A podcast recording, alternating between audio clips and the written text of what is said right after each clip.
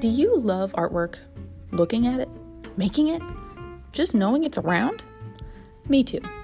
But still, actually being an artist is something that's put up on a pedestal and considered incredibly difficult to achieve. Here at the Sketchy Folk podcast, I will take a look at the lives and work of tons of artists from way back when to those working now.